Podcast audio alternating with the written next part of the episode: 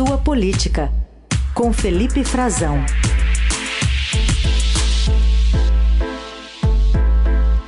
Bom, o outro Felipe, que é o Felipe Moura Brasil, está de férias e a gente vai ter, a partir de hoje, Felipe Frazão conosco aqui, um pouco mais tarde. Bom dia e bem-vindo, Frazão, tudo bem? Bom dia, meu querido Raíssen Abac, bom dia aos nossos ouvintes.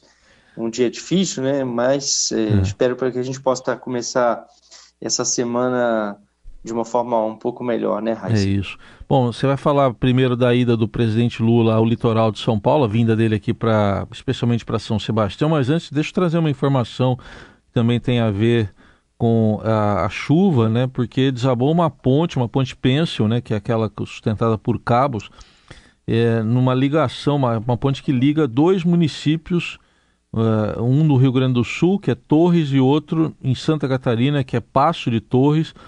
E de acordo aí com as primeiras informações, essa estrutura é, caiu no momento que 100 pessoas aproximadamente faziam travessia, a capacidade seria para 20 e estariam voltando de uma festa de carva, carnaval no município catarinense. Estavam indo então de, de, do município catarinense para o município gaúcho, estão sendo feitas buscas na região, a gente vai acompanhar.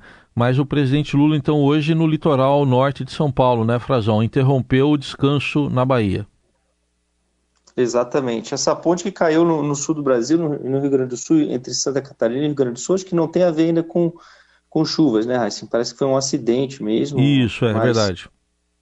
É, a, a, gente costuma ver tanto esse, nesse início de ano aqui no Brasil essas situações, e o presidente Lula acaba tendo que lidar no início de seu governo com uma dessas situações recorrentes, né, provocada também pela ocupação desordenada do solo, a degradação ambiental e a ocupação das encostas aí no litoral de São Paulo, que não é muito diferente de outras regiões de, de litoral do Rio de Janeiro, do Nordeste, que acaba dando margem a esse tipo de situação, sobretudo quando temos um evento climático extremo, com mais de 600 milímetros, cerca de 600 milímetros de chuva que caiu, né? Assim, algo sem precedentes, assim, com uma, uma quantidade muito grande é, que, leva a uma consternação de todos e que faz com que o presidente Lula interrompa a sua folga de carnaval. O presidente Lula estava numa base naval, é, na base de Aratu, numa, tem uma praia privada para ele lá, praia de Nema, foi frequentada pelos antecessores também, Jair Bolsonaro também chegou a passar algum feriado lá, Dilma Rousseff ia bastante, Michel Temer, até Fernando Henrique Cardoso. Uh, essa, essa é uma base naval, tem uma praia onde o, o, presidente Lula já foi fotografado várias vezes no passado, tomando banho de sol, caminhando pela areia, e, e ele vai deixar essa, essa base, ele está chegando é, no litoral é, de São Paulo, inclusive evoluiu, Heisen, foi interessante como ver como isso evoluiu ao longo do dia, né, desde as primeiras é, informações, a, contagem de vítimas que foi crescendo, temos hoje é, um número muito triste né, de pessoas mortas e também de mais 500 desabrigados, se não me engano, são já né, passando por, por, como várias, várias cidades do litoral paulista, são 36 mortos, Isso. interdição de estrada, é, estado de calamidade. Esperamos que esse número não aumente, mas a gente sabe que é possível ainda, porque tem buscas sendo feitas na região. E o presidente decidiu, é, ao longo, com a evolução dessa situação, decidiu interromper as, as férias dele, o feriado de carnaval. Ele sequer foi ontem para uh, ah, os desfiles em Salvador. A primeira-dama, a Rosângela da Silva, a Janja, ela foi ao camarote de carnaval do lado da Flora Gil, assistiu os blocos, o Expresso 2222, curtiu um pouco e o Lula não apareceu. Aliás, o Lula está recluso, né? ainda não vimos imagens dele nesse feriado.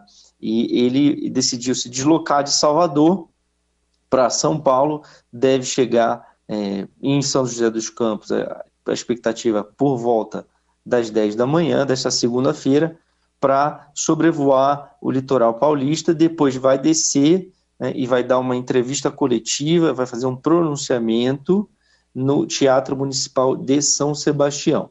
Isso deve ocorrer é, depois de uma reunião com os prefeitos, com autoridades locais da Defesa Civil, Corpo de Bombeiros, ele colocou já ontem as Forças Armadas também e o governo fez contato com o governador Tarcísio de Freitas também para coordenar os atendimentos, todas as, as atividades de resgate e principalmente de atendimento à população que está faltando água, está desabrigada é, e numa situação é, de calamidade que foi reconhecida já pelo governo federal rapidamente, mas antes é, havia um pronunciamento e contatos né, à distância entre ministros e, e autoridades do governo de São Paulo para auxiliar, para o governo federal auxiliar nessa, nessa operação de atendimento, de busca, e uh, isso evoluiu depois para uma visita é, interrompendo, interrompendo também as férias de alguns, o descanso de alguns ministros de Estado, mas também iria o, o, ministro Alexandre Padilha,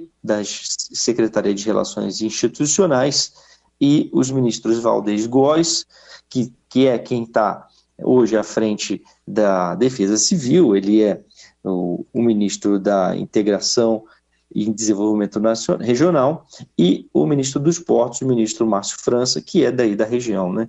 Foi governador de São Paulo, nosso ouvinte conhece melhor. E agora, de, além deles, está confirmada daqui a pouquinho a chegada do, do presidente Lula aí na região, Heisen.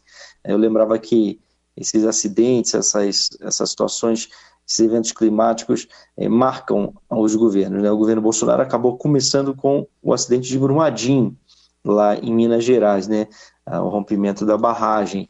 O governo Lula tinha estava lidando com a crise humanitária dos, do povo Yanomami, uma crise é, também provocada por intervenção humana numa região que era preservada e agora um acidente natural por de causas naturais, um evento climático extremos, é, extremo aí no litoral de São Paulo.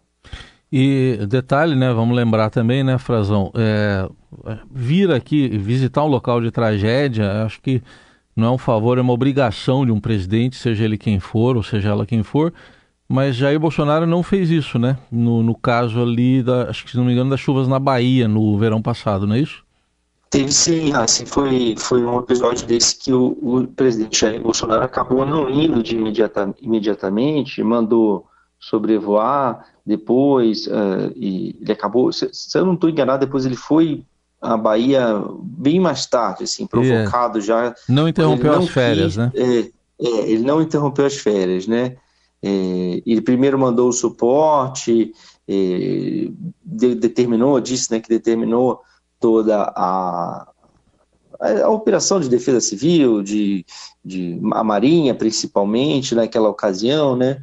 É, mas ele não foi, né? Ele primeiro não foi, depois, eu não sei, eu não estou lembrado agora se foi exatamente na mesma ocasião, mas é, ele, ele teve uma, uma dessas, é, se não me engano, foi em 2021, que ele chegou a, dizer que estava de férias né, no sul do Brasil, e ele disse, deu um passeio de jet ski e disse, olha, é, eu espero não ter que retornar antes. Né? Assim, foi uma declaração ruim do presidente Bolsonaro, porque demonstrou uma desconexão com, e uma falta de empatia com as pessoas que estavam é, vivendo aquela tragédia na Bahia. Ele chegou a sobrevoar naquela um pouco antes daquela ocasião uma região afetada, somente isso. E depois isso tudo se reflete, né, assim, em como as pessoas percebem a imagem do presidente da República, se ele vai ou não interromper as férias, e o Lula rapidamente a situação evoluiu de uma forma trágica e ele tomou a decisão de interromper o descanso dele na Bahia, no litoral baiano, uma coincidência no caso, e acabou é, decidindo rapidamente voar e e mais uma, uma coisa que eu estou lembrado, Raicin, também, que é complicado nessa, nesse ano, é que o, no fim do ano passado, a gente viu aqui em Brasília uma discussão muito grande sobre o orçamento público, né? E o orçamento para a defesa civil reclamava-se muito que ele tinha sido praticamente esvaziado, quase zerado, tinha sofrido um corte muito grande. Então foi necessário que o governo interagisse com os parlamentares no fim do ano para mudar um pouco as rubricas do orçamento, porque a gente sabe que isso é necessário ano a ano, seja em São Paulo, no Rio de Janeiro, na, às vezes em Pernambuco, na Bahia, às vezes é no sul do Brasil mesmo, a gente convive com eventos climáticos extremos e é necessário que o governo federal atue, repasse recursos para os municípios e que ponha à disposição a sua própria defesa civil. Uhum. Mas só para a gente ter uma noção, assim, nesse ano de 2023, a gente tem hoje no caixa do governo 586 milhões de reais, quase, uma, um valor é, muito pequeno perto do que tinha no ano passado. No ano passado, o orçamento para a defesa civil, para a defesa civil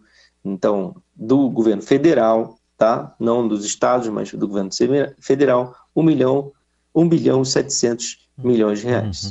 Então tem uma diferença grande aí é. de dotação orçamentária que a gente nota no início do governo para uh, eh, essas ações de emergenciais.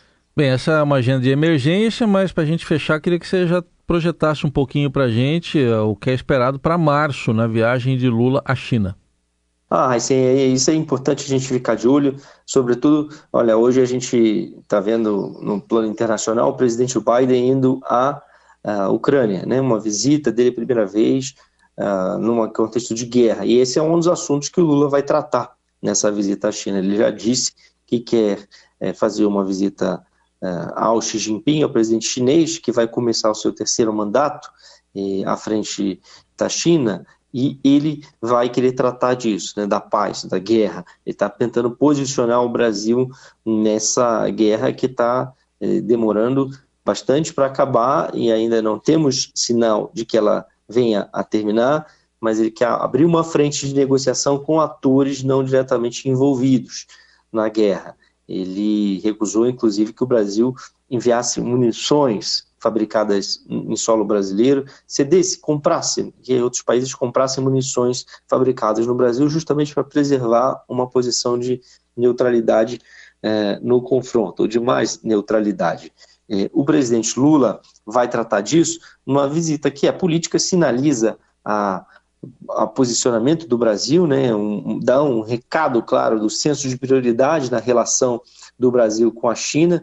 É, foi uma, tem sequência a uma visita ao próprio Joe Biden em Washington e, de, e depois também de uma primeira visita à Argentina e ao Uruguai, uma passagem pelo Uruguai, que sinaliza aos parceiros fundamentais e mais tradicionais do Brasil, Argentina, Estados Unidos eh, e China, né, os três grandes parceiros eh, do Brasil, um no plano regional, Argentina e Uruguai sócios no Mercosul, e os Estados Unidos e a China, as duas grandes potências, parceiros em investimentos, parceiros comerciais, potências eh, bélicas também, militares e geopolíticas, a, a recolocação do Brasil é assim que está sendo visto, essa é a intenção do governo, a recolocação do Brasil no plano internacional e um recado de que esses parceiros não deveriam ter sido jamais deixados de lado, como ocorreu em diferentes momentos do governo Bolsonaro, e que eles estão de volta aos seus lugares, ao seu, à sua prioridade. Esse é o sentido dessas visitas. O Lula vai ter uma visita à China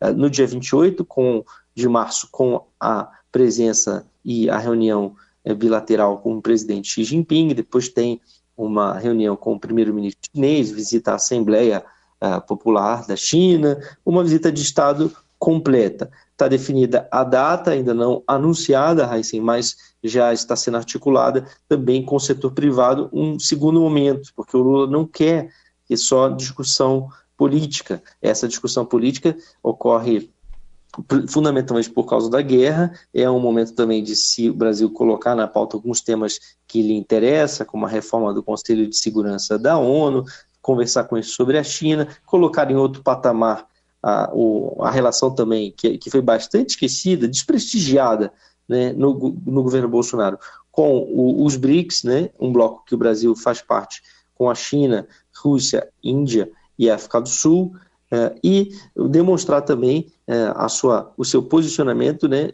comercial, Heisen. É isso que está também movendo bastante essa viagem. Vai ser uma comitiva grande, com, com ministros, é, maior, a maior realizada até aqui no governo Lula, certamente, e acompanhada também de uma missão empresarial uhum. lá para a China. A gente sabe que a China é o maior parceiro comercial do Brasil desde 2009 Sim. e tem muito interesse em expandir esse comércio também e atrair, melhorar um pouquinho os investimentos que ainda perdem bastante para os investimentos dos Estados Unidos, não chega nem perto, e hoje está uhum. é, os investimentos chineses da ordem de 70 bilhões de dólares é, no Brasil.